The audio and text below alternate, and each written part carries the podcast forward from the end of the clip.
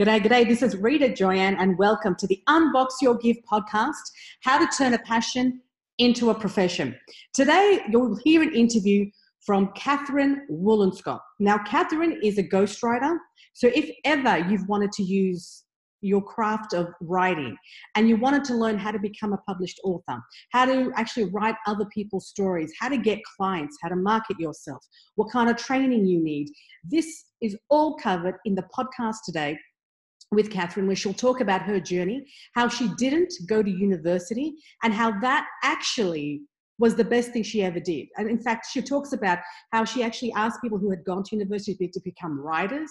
And they said once they finished university, they had writer's block for the next 10 years. And that she didn't want her work to be critiqued in front of a whole class.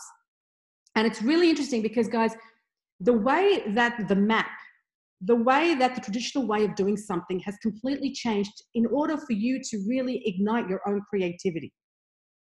Just because something has been done a certain way for such a long time doesn't mean it's going to align or amplify your voice. You need to question the direction you're going, you need to question the method that you're using, the process that you're using, whether it's going to university or not, or getting retrained or learning through a different means. And I talk about that in this interview, and I'm so excited to share it with you because she will give her, we start off the interview with her biggest failure in this journey and she'll share that with you and it was with writing and then how she overcame that. She'll share how she actually gets clients and how she was able to secure to write the biography of jim penman. For those who don't know jim penman is a huge success story in australia. He's a businessman he's a phd historian and then one day decided to just mow lawns for a living because he enjoyed it he mowed one lawn then a second and a third it became a full-time job for him. Then it turned into a business. Then he started to scale it. Now he has a $500 million business with 4,000 franchises and about 35,000 plus customers per day. It's a huge story. I mean, and then she secured the rights to be able to write his story. It completely uh, allowed her confidence to completely, and how she actually got that because she's very early on in her journey still. And to know how she got that gig and that allowed her to build credibility within her own circle of clients is really the take the take home message here so if ever you've wanted to be a ghostwriter if ever you've wanted to learn how to be able to take this passion, this craft, and turn it into a profession, this is the interview for you. And even if you don't want to be a ghostwriter, there are gems in this interview that you can take and you can transfer to the other things that you want to do, the other professions that you want to take and create a legacy with. So listen to it, guys. And at the very end of it, um, I'm going to so listen in because Catherine's actually going. I'm going to actually mention Catherine how to get in contact with Catherine if you want her to coach, uh, be a book coach. And I'll just actually mention it now. It's probably easier than said than done now.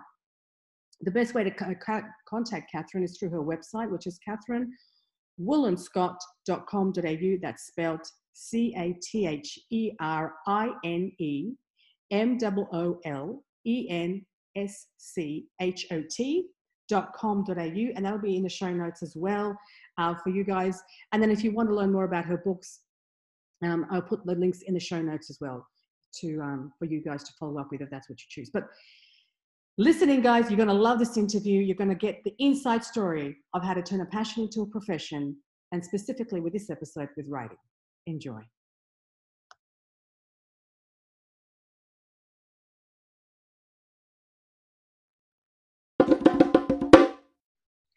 Catherine, tell me about a failure that you've had on this whole journey.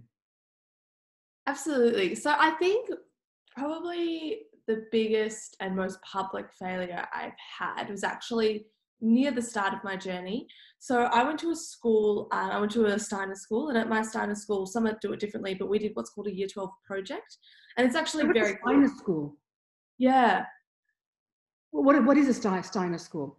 Oh, okay. So a Steiner school is um well, so the philosophy was founded by a man called Rudolf Steiner like over 100 years ago, and um and the whole idea behind it, from my understanding, and it's very deep and complex philosophy, but the idea of what meets the children in the school environment is for it to be an education for their whole self. So one of the very, very basic ideas is, you know, as humans, we develop in like seven year stages. So the first seven years of life, it's all about the hand. So he talks about hand, head, heart. So it's all about the hands, which means physical movement. It's all about using your body, learning your body, fine motor coordination, gross motor coordination, playing, imaginative play, interacting with others, social stuff. So those first seven years are so important. Then the next seven years, naturally, we're typically more developing our heart, which is, means the emotional side of life. Mm-hmm. And then the next seven years, 14 to 21, is when our intellect is naturally just like on fire and raring to go. So Steiner education, it's so much more deep and interesting than this, but very simply is is an education system that reflects that. So for the first seven years at Steiner, you are much more active outside imaginative play. And all this, and this is from 100 years ago. All the studies today are showing imaginative play is the most important thing for children to be doing. Like children learn how to assess risk when they're adults to choose not to go in that car when the driver's drunk by climbing trees when they're kids. That's how you learn how to assess risk. You know, so I'm very passionate about the education system. Yeah, yeah school um, from then from so the school from up till seven is much more focused on playing and they're still learning but it's much more focused on that playing using your body and like um, playing with friends. And then from 7 to 14 you start learning to read and write and maths and all these other things as well as those basic tenets. Um, but it's all led very much through stories. It's all about developing the emotional life. So there's stories shared every day you go through, I can't even remember, you go through all the biblical stories, all the Norse gods, all the Greek gods, Egypt, like you go through all these different areas of mythology and stories. Um, and then 14 to 21, though of course school kind of ends at 18, 14 to 18 is when obviously you're learning academic stuff before that, but it's when the academics really just kick in. Beautiful. So sorry, I interrupted you. So you're talking about your journey. I stopped you asking about what's a Steiner school. So please go ahead. So, so at my school um, in year 12, we had what's called a year 12 project. And what I love about the year 12 project is the idea behind it is that kids at the age of, you know, 17, when they're approaching the, their last year of school, they have to choose to do something for a whole year that they are interested enough in for them to be self-driven and motivated to finish and complete what they said at the beginning of year they would start. They have a supervisor, which is like they're assigned a supervisor. So that's a teacher at the school who catches up with them every week to like just check how they're going mm-hmm. um, and is like there for support. And they themselves have to go and seek out and ask someone in the greater public to mentor them for the whole year. And that's just itself a very scary thing to do at the very beginning of your project. So you're asking a 17 year old, well, obviously all the kids are thinking about it throughout all of high school. What am I going to do? you're asking a 17 year old to really assess who they are, what they enjoy doing, what they're going to be able to be self motivated enough to do for a year.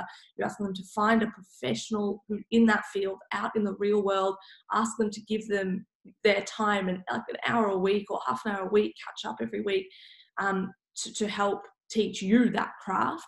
And then at the end of it, you've got to produce what you've said you were going to produce, and it could be anything. So people have built um, bungalows, people have built tree houses actually this one guy turned a massive size, life size car into a remote controlled car. And he wasn't even like a mechanic or an engineer. Like he's just brilliant. I don't know how he did that. Mm-hmm. Um, incredible feat. Um, you know, people have written books, people have put on one woman show plays, people have done CDs and launched them in the city, people have done art exhibitions and launched them in the city. It's it's mm. varied. I mean, I chose to write a book. So and you failed yeah and i failed at that so so what happened was i i chose to write a book um, and it was going to be um, based on a whole lot of interviews with very successful people where I was learning their life stories. And but it was going to be a novel. And my idea was there'd be this main character that like walked, like moved, walk, but she moved through the book and moved through the story, kind of on this traveling journey of trying to figure out who she is and self growth. And on that journey, she would meet all these different characters who would all impart their wisdom and their life stories and help her evolve. And like it kind of sounded nice in my head, but um, I was very busy during year 12. I was very stressed because I had a lot on my plate. So, as well as year 11 and year 12, I also did a lot of personal development outside of school. So, my, my workload was pretty intense. And then I was also being a team leader at youth camps on all the holidays. So, so school was very busy in year 12. And then in year 12, I also gave my TEDx talk. So, and that was in like really busy month. It was like very stressful. I almost didn't do it because it was just so full on. So what happened was school was very busy, and um, in the past, I wrote my first book at 13, which was for a year my year eight project, which is like a mini project to practice. This is such a long answer. You're probably like, oh my goodness.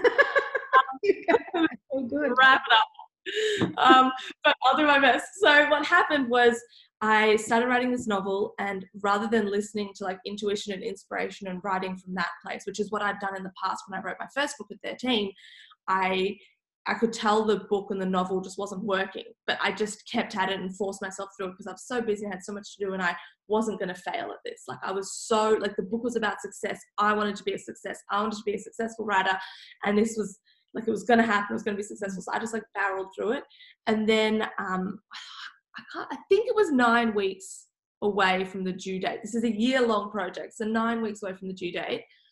Um, when I sent my draft to my mentor she called me and I remember her saying, um, you know, I just remember that pause. And then she was like, So I think you should consider throwing this book out and starting again. Oh. And basically, the novel was so terrible that she didn't think nine weeks was enough time to fix it.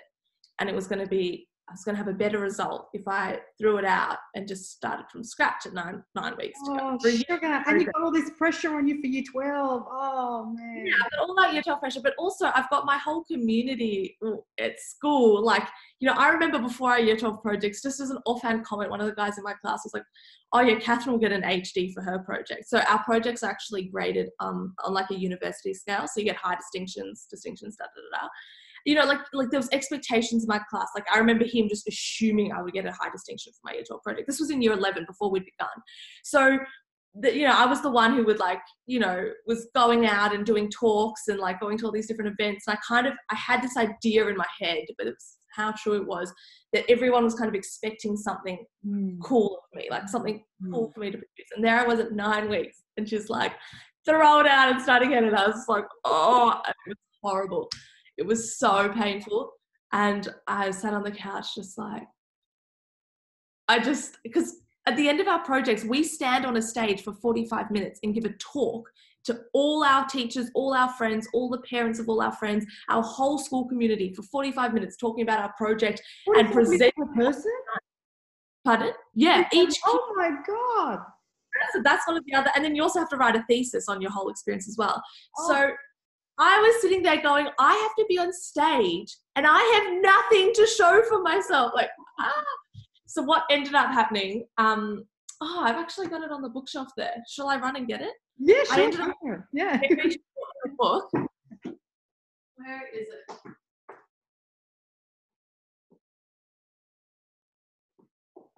So I ended up writing a very, very short little book in nine weeks, and it was so slapped together. It's not funny. Um, but I ended up getting a high distinction because um, the lesson for me, obviously, was I was so focused on this idea of success. And instead, I wrote a book, Missing the You Failure is Underrated. Oh, wow. what I actually did was in that moment, and I hand bound it. I didn't have time. I like finished this at the due date. I had to like hand bind it, like cut all the letters out. Like I didn't have time for anything. It was so last minute. Um, but I managed to complete this little short, tiny book about failure. And the reason was when I was sitting there feeling like the biggest failure ever, um, I remembered people I'd interviewed sharing their massive failures. And I remember one of the guys I interviewed saying, you know, there's something really nice about rock bottom. And he said, and that is that rock bottom is rock. It's not quicksand. When you get to rock bottom, you've got a steady foundation upon which you can build again. Oh, so, you know, like so things like that were coming to me as I'm sitting there, just feeling like the biggest failure ever. And um, and so I wrote a book with I wrote a parable as well. So my like I was able to reconnect to my mm. like the inspiration that I normally connect with when I write, and I wrote a few parables in there. And then I also um, wrote up just a few of my interviewees' stories, not trying to be a novel, just wrote them up straight and ended up still getting a good mark. yeah, that, that's brilliant because that obviously sets you on the trajectory to continue writing so, what is go? Because you're a ghostwriter. What is ghostwriting, and how on earth do you find people to use that craft? Like, so how did you find Jim Penman? So, first of all, what is ghostwriting? Yeah, so ghostwriting is where like a CEO or a professional or some celebrities do it too. Um, I haven't worked with a celebrity yet though. Um, but when I typically work with CEOs or business owners um, and some professionals too, who they want a book, they have either it's a life story, maybe it's a memoir, or maybe they've you know run a business and they've got a whole lot of business lessons and they want to impart their knowledge but they know that writing is not their skill. So they know they have a lot to give but the actual craft of putting it together they're just lost. Um, or they're ridiculously busy and there's just if they're waiting to get around to do it themselves they know it's never going to happen because that's what they've been doing for the past 10 years and it hasn't mm. happened. They finally reach a point where they go you know what? I want to ghostwriter so what i do is i come in and um, i have like a whole process. Like we unpack their book then we do all the interviewing then i go away and write the first draft um, I present that to them, and then like you know, I get their feedback to make it more and more like them. I make sure all the words, words they would use, like I really has to sound like them. So when they read it, they're like, yes. And um, and then you know, and then I produce that second draft, and then um, I help them either you know pitch to publishers or whatever they're wanting to do. So it's um, I love it. The reason why I love it so much is because I'm fascinated by I'm fascinated by people and life journeys, and particularly you know, when you're writing books for people, they've typically achieved something that's quite impressive. And I'm very inspired by my clients and inspired by the people that I get to work with and the conversations we get to have and the material that I get to work with and write. So it's really awesome. Beautiful. So, how did you find a client like Jim? Now, for uh, our listeners, Jim Penman is an Australian success story. He started mm. out by because he just enjoyed it, which is incredible. He got so mm. good at it and he had repeat customers that today it has over 4,000, I was reading, has over 4,000 franchises. He's a multi-millionaire, all starting from mowing people's lawns. It's called the Jim, I think it's Jim's Group, it's called. They do mowing yeah. lawns, they do all kinds of stuff now, but they start off just with mowing lawns. And you got the right, you got the privilege to actually write his story. And how did you get Jim Penman on board? Yeah, so um, I should probably give you a little bit of backstory. So I um, the I actually before I was a ghostwriter, I mean I, I still do both today actually. So I'm also a book writing coach or mentor or whatever you want to call it. So I help people who want to write the book themselves, also also professionals and CEOs. They want to write the book themselves. They know that, but they know that they have no idea what they're doing and that they're going to fumble around and waste heaps of time and probably produce not a very good result. So they hire me to help them for a six month process where it's really in depth, and I love that as well. And I get to help them write the story themselves and i'm almost like an editor from the beginning guiding them and upskilling their writing skills. And um, so that's where i began and then that evolved into ghostwriting naturally by meeting clients who wanted that and then we're like actually i don't have the time. Could you just like write it for me? It's like yes i could. Um, so jim penman um, came about because i went to a business networking event and he was like the head you know the speaker um, and afterwards, I asked a question, you know, when he was um, giving his talk. And then afterwards, I kind of tasted after and I was like, that's kind of interesting. And um, suggested to catch up. And he was like, yeah, sure. And gave me a copy of his book, Biohistory, and said, read that and we can catch up. And um, I read it and we had a meeting. And he was originally thinking of having a book that kind of, he, he's written books about his business journey in the past, but they've been written by him and they were never really professionally edited at all. The front cover was pretty in house, and it was never the production value wasn't really there. And um, and so he was thinking, oh, you know, I've never. And he's got his Biohistory, which is a very long conversation, but that's um that's like a whole like he's actually got a PhD in history and anyway, so he's got his like books on Biohistory, then he's got his books on business, and he was like, I've never shared anything from my personal life, and I've never really merged all of them in one book. So he was thinking of that. But before, and we had one meeting to potentially for me to help him do that. And then at the end of the meeting, as I was driving home, he called me up and he said, Catherine, I actually think that this isn't going to be very powerful because it's just me talking about my story. I think it would be much more powerful if you interviewed people who hate me and you had a well-rounded, that's what he said, and you have a well-rounded view of who I really am because I'm a tricky person, you know, I'm a bit unusual. So what if we were to change this? What if would you like to actually write a biography on me? And that i mean that changes everything. I was so excited because when you go from ghostwriting a book for someone their name's on the cover it's their book and all you're doing is interviewing them maybe a couple of other people in their life um, and to write the book from their perspective. But what he was basically was saying was hey i'll authorize you to write a biography about me and my whole life and my life story and you can interview all my friends and family who are willing to talk to you because some of them hate him and you know and like I'll, I'll introduce you to everyone in the business. You can you know interview my estranged sister. I had people who um, only were willing to speak to me after jim had signed a legal form promising that he wouldn't sue them for anything they told me. So i had a few of those forms that had to go out before i could speak to people. How exciting! So cool. It was really interesting. So i interviewed over 100 people for the book. Wow. But it was very different because that was a biography, so it was my name on the cover. It's yeah. my book. It's from me. So that was amazing for my career. Can I ask, did you slightly, because Jim Penman, for those who don't know, in Australia, he is a huge multimillionaire success story because of what I said. Did you slightly freak out because you said, you feel, you, you kind of, you're thinking now, oh my God, I'm making it. It's like my first go, like my, you know, I mean, in the beginning of my journey and I've just made it. Like, did you freak out a little? I got excited. Yeah, yeah, yeah. I, I was aware of how helpful this would be for my career. Absolutely. And mm. excited by that and also by the project itself. Yeah. And how long did it take you to write it? So I began on the 1st of January 2018. My first draft went to the, my publisher Wiley um, mid September. So it was a ridiculously quick turnaround because I interviewed over 100 people and had to gather all the material and all the fact checking. And oh my goodness, such a job. Um, and then Wiley and I did our rounds of editing, and I think it went to the printers around November and then it came out in March. Okay. So, yeah, so very quick, very quick.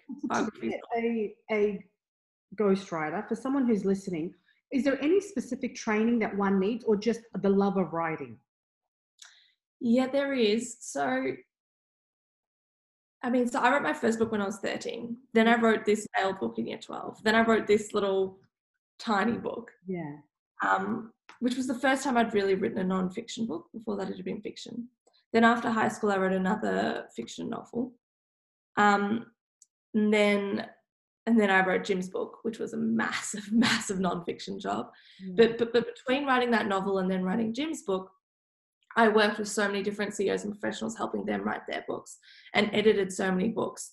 And I don't know why, but I'm just very lucky I get writing and I get books. Like it's just in my blood. I just get it. I just, it just makes sense. I just, like a client will send something to me and I'm like, this is wonderful in this paragraph you need to change this or that because you know at this point in the book the reader's thinking this and if you say this here that's going to confuse them or not ring true meanwhile i know where you're coming from but just the way you've written it here doesn't work so move that to x chapter and then it'll work way better and have a much better effect with the reader and your book will be more engaging and they'll stick with you like i just for some reason get it so I I didn't have a normal path to being a ghostwriter.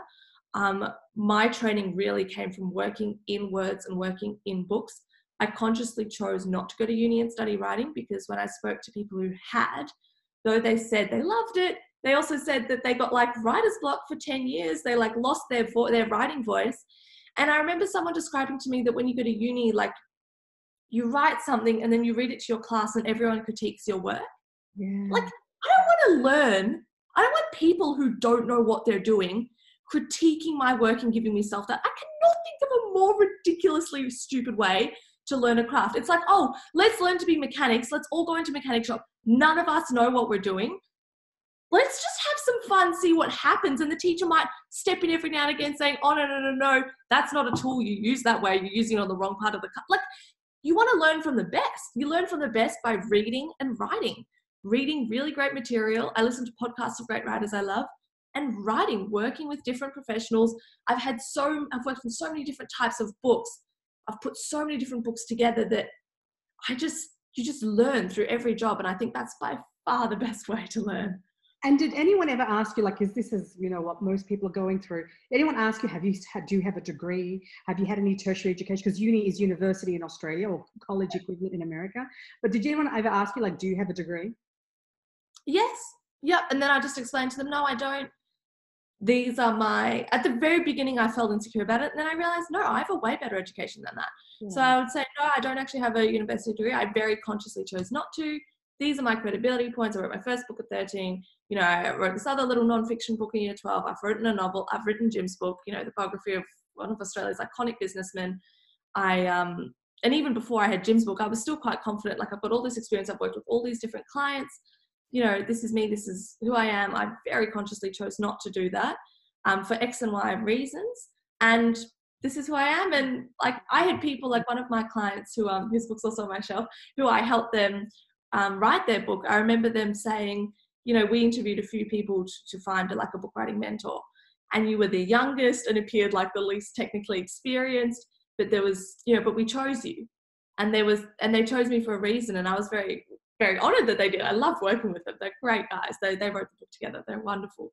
And, um, but they, you know, there was something in me that they said, no, actually, we're going to go with her. So I think that, I think it's important to back yourself.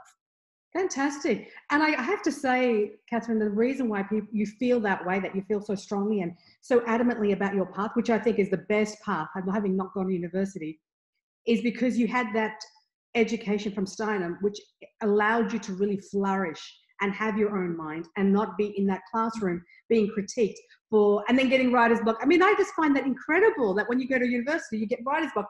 What is what? It's supposed to help you get out of writer's block. A lot, but yeah, the people I spoke to said that they lost their writing voice because oh. their voice was so critiqued by all these people who didn't know what they were doing. And I just thought, I don't want to lose my voice. I've got my writer's voice. for me. I love my writer's voice. I'm not doing that. Like, yeah, totally. Yeah. So the best path, if someone wants to be a ghostwriter, is they need to just learn to write and go get a mentor and just, in your opinion, just be on that path to just continually write, get themselves in that motion, listen to podcasts, and just find themselves a mentor. But they also need to. You also you need to be really good at a few things. Mm-hmm. So, in my opinion, I mean, so to be a good ghostwriter, you need to have a really good understanding of emotional life and personal development because sometimes some of the material you're working with can be in that realm. You need to have a good understanding of business because sometimes the material you're working with can be in that realm.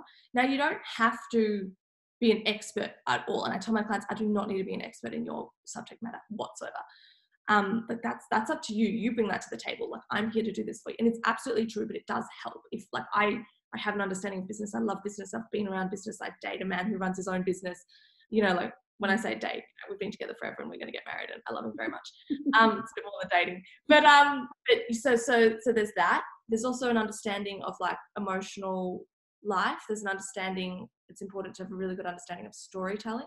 So I've been trained in storytelling, not just on the written page, but and not just in presentations, but also in theatre and drama and improv. How did you learn storytelling? Uh, so I've, I've done different, a whole lot of different trainings in storytelling. So is that theatre, is that writing, is that speaking? Yes, I was lucky enough in year 12 to have a drama teacher at school who was phenomenal. I think he's like Melbourne, if not Australia's best storyteller. He's insanely good. He works now with corporates and charities, helping them with storytelling. He's just phenomenal. So I was lucky enough to have him, excuse me, as my drama teacher in year 12. I loved him so much that I arranged um, with some friends from school afterwards for Bendigo Bank to give us to like pay for him to give free drama classes to the community. Arranged like a grant through Bendigo Bank, which was wonderful. So we got to continue learning from him. Um, I've done one day workshops with him. He helped me with my year 12 presentation. You know, he was the person who was helping with that. I've also done trainings with a man called Clinton Swain, where I've learned extensive public speaking skills, there's storytelling skills in there too, and communication skills and business skills and personal development skills from him.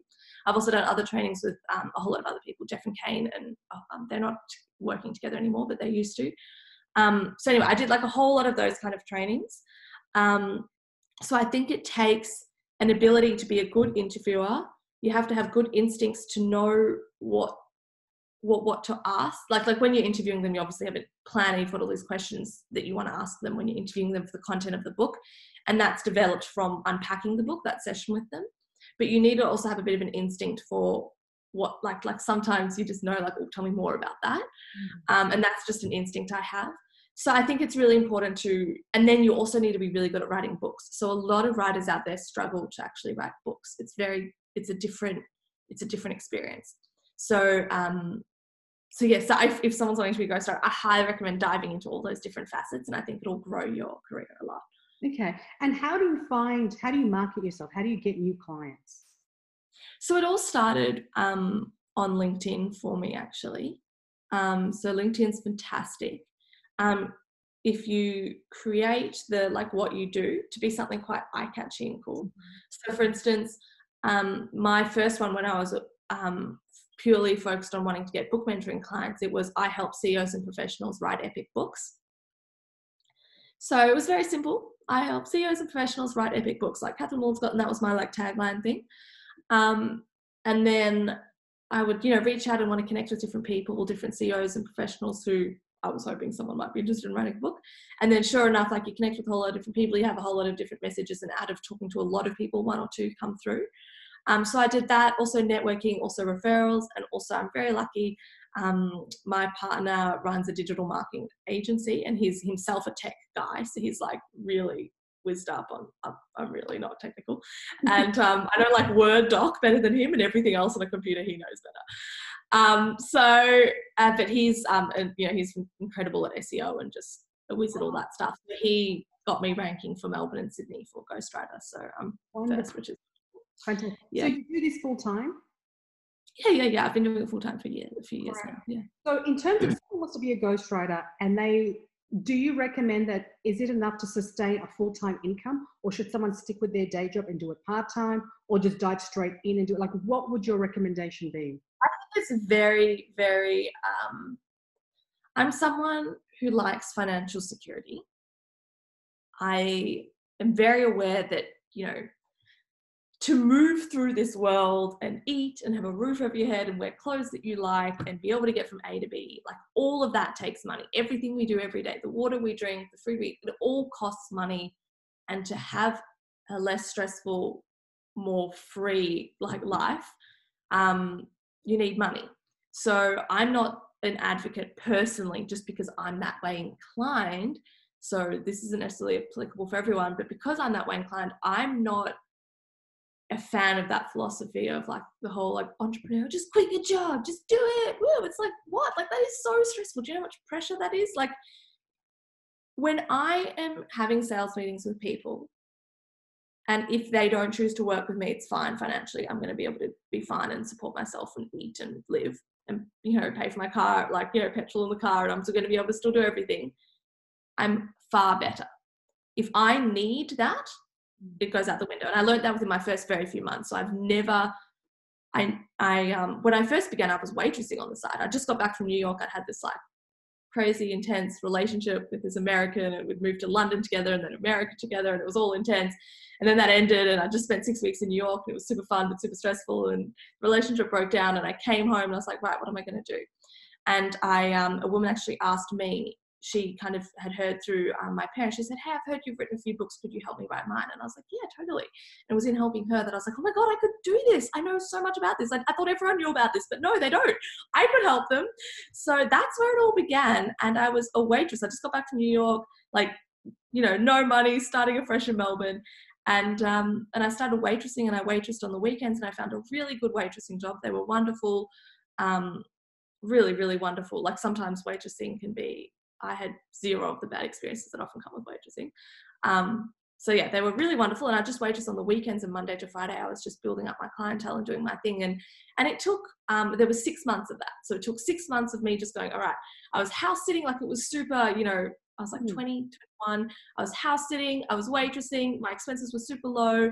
And I was just like, awesome, I'm just gonna dedicate these five days of every week to booking in meetings and seeing where this goes. And in six months, I managed to build it up that I quit my waitressing job and I started renting in the city and I was, I've been all set and just my business growing each year from there. So I gave myself that time to where it wasn't, I think it would have been far too stressful if yeah. I'd just not been doing anything else. Yeah, no, no, I think that's brilliant. And I also find that a lot of the times when you turn a passion into a profession, when you go into that thing, we want to do that thing that we're passionate about, like writing.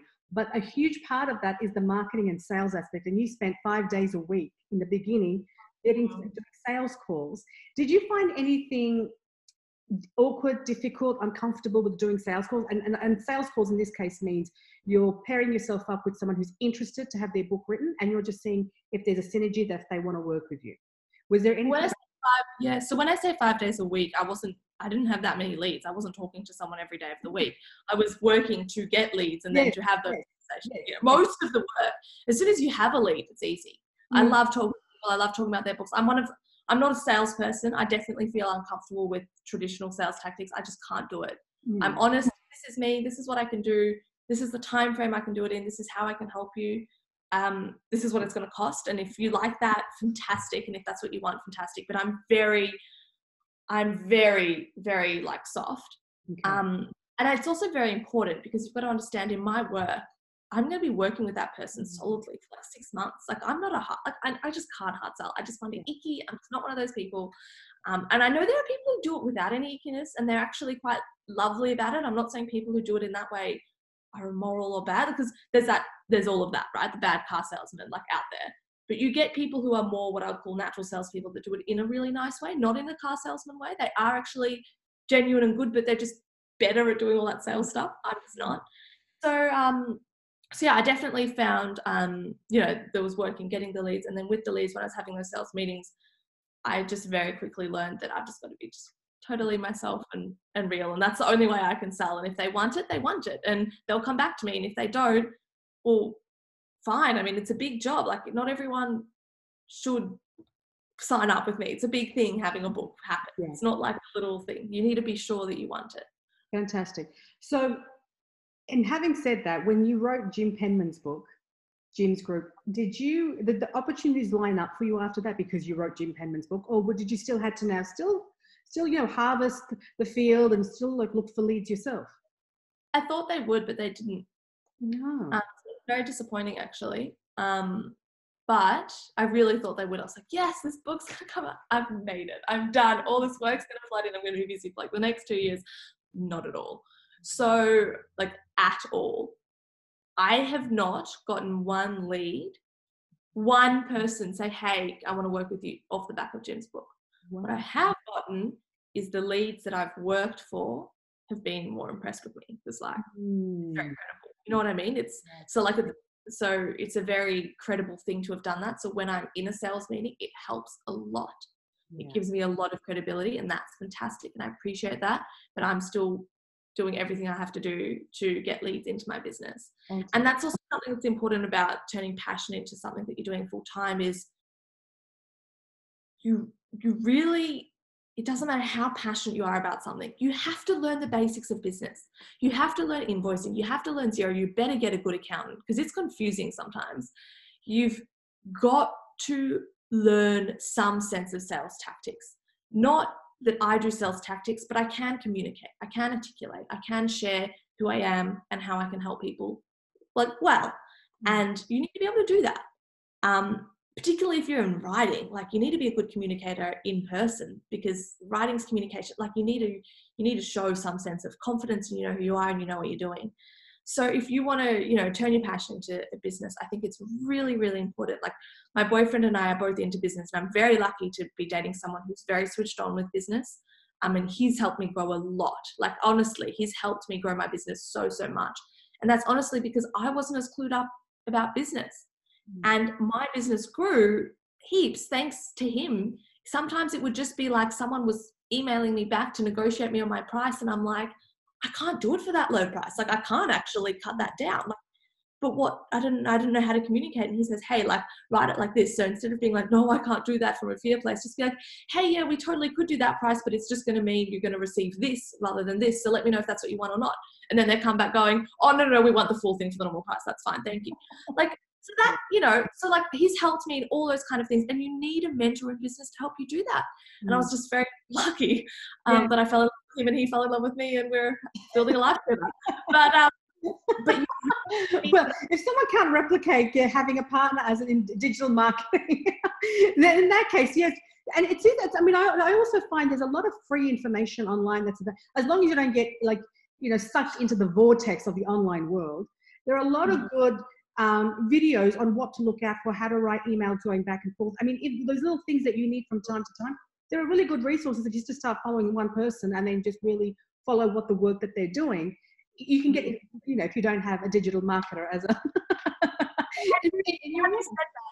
um, so yes, Dave Ferry helped me lots with digital marketing, but you can also just find your own digital marketing agency and pay them, you know, obviously. Mm-hmm. And also I had a mentor when I first met Dave, my partner um, I was, you know, doing my thing, and it was just in that very beginning phase where it's those first six months where I was still waitressing and stuff, and um, and I had a mentor. I was I was helping him write his book for free, and in exchange, he was mentoring me in business, and he was a really switched on businessman.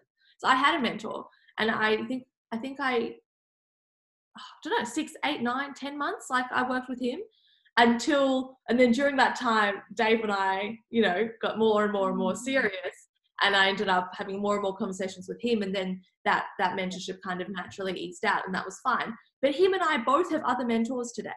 You mm-hmm. need like you so need mentors. It's so important.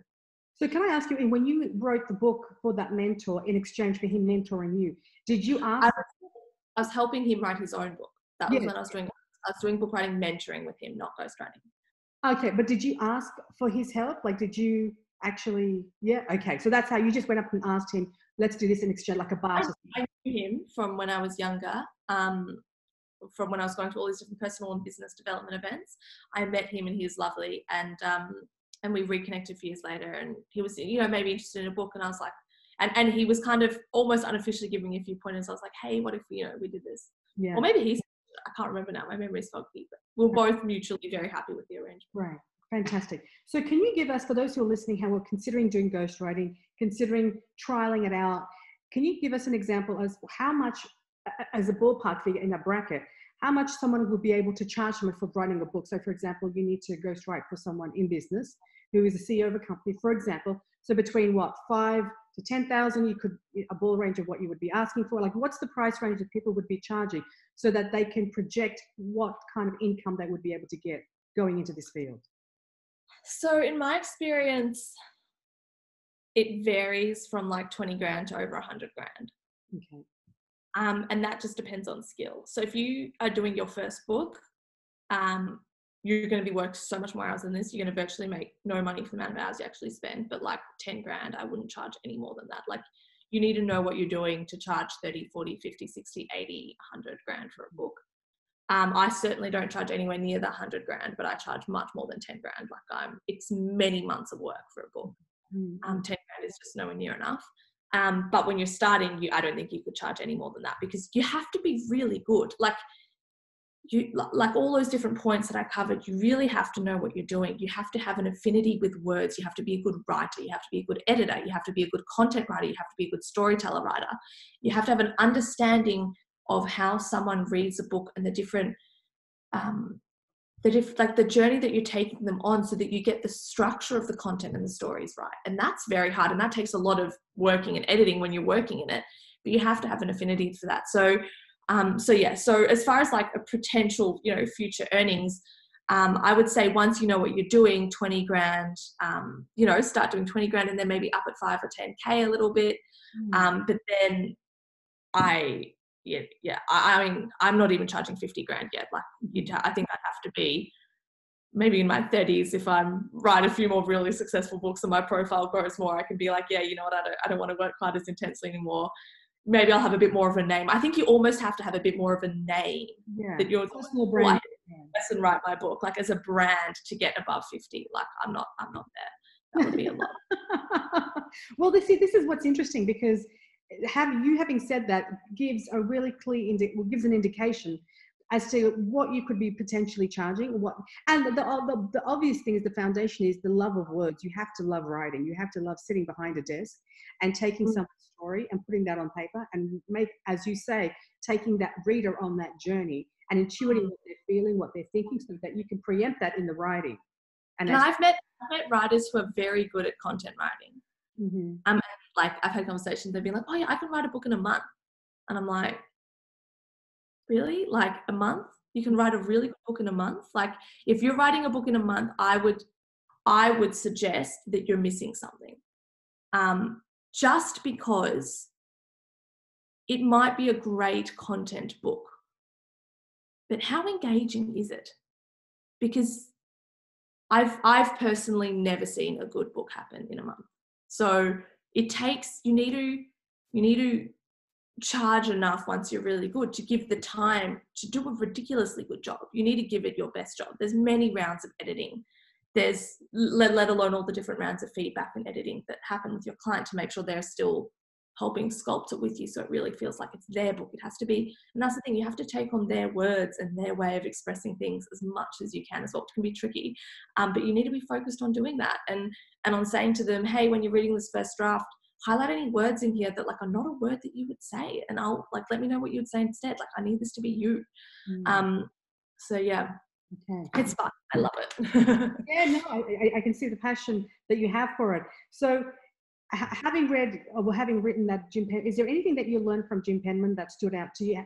Because you're writing people's stories, is there anything that you kind of feel like, oh, I've got to watch out for myself and like watch for that aspect in my life or stay away from this? Because you're learning from these stories. Is there anything in Jim Penman's stories that you realized or you thought, I've got to watch out for this or I've got to do this or I don't shouldn't do that?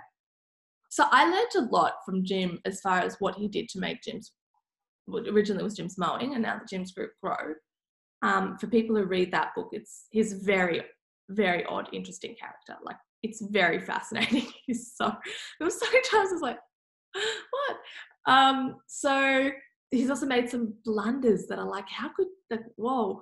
So um, but but there's some things that I learned, like for instance, the way, but this is very specific to franchising, but the way that he incentivized his franchisees and franchisors was incredible incredible. He was very generous. He he shared a lot of the like he actually didn't make very much money for the first many years. Um, but it meant that everyone else was making really good money and doing really well. So everyone was talking about it, and Jim's was just growing and growing and growing and growing because everyone was loving it because it was a very fair system. But I would say the biggest learning that I personally got from the book, there are so many learnings from from Jim and from other people I interviewed for the book. Um, but the biggest thing that I actually learned was, and it's very hard, but you really have to remember there are always like three or more sides to a story. We are so used to reading headlines and it'll talk about a politician or a celebrity, and we can't help it. We make that little snap judgment after reading that headline. And it is so false. You have no idea how many times I would interview someone and they'd tell me their story, and I'm a very empathetic person, and I'd really feel for them.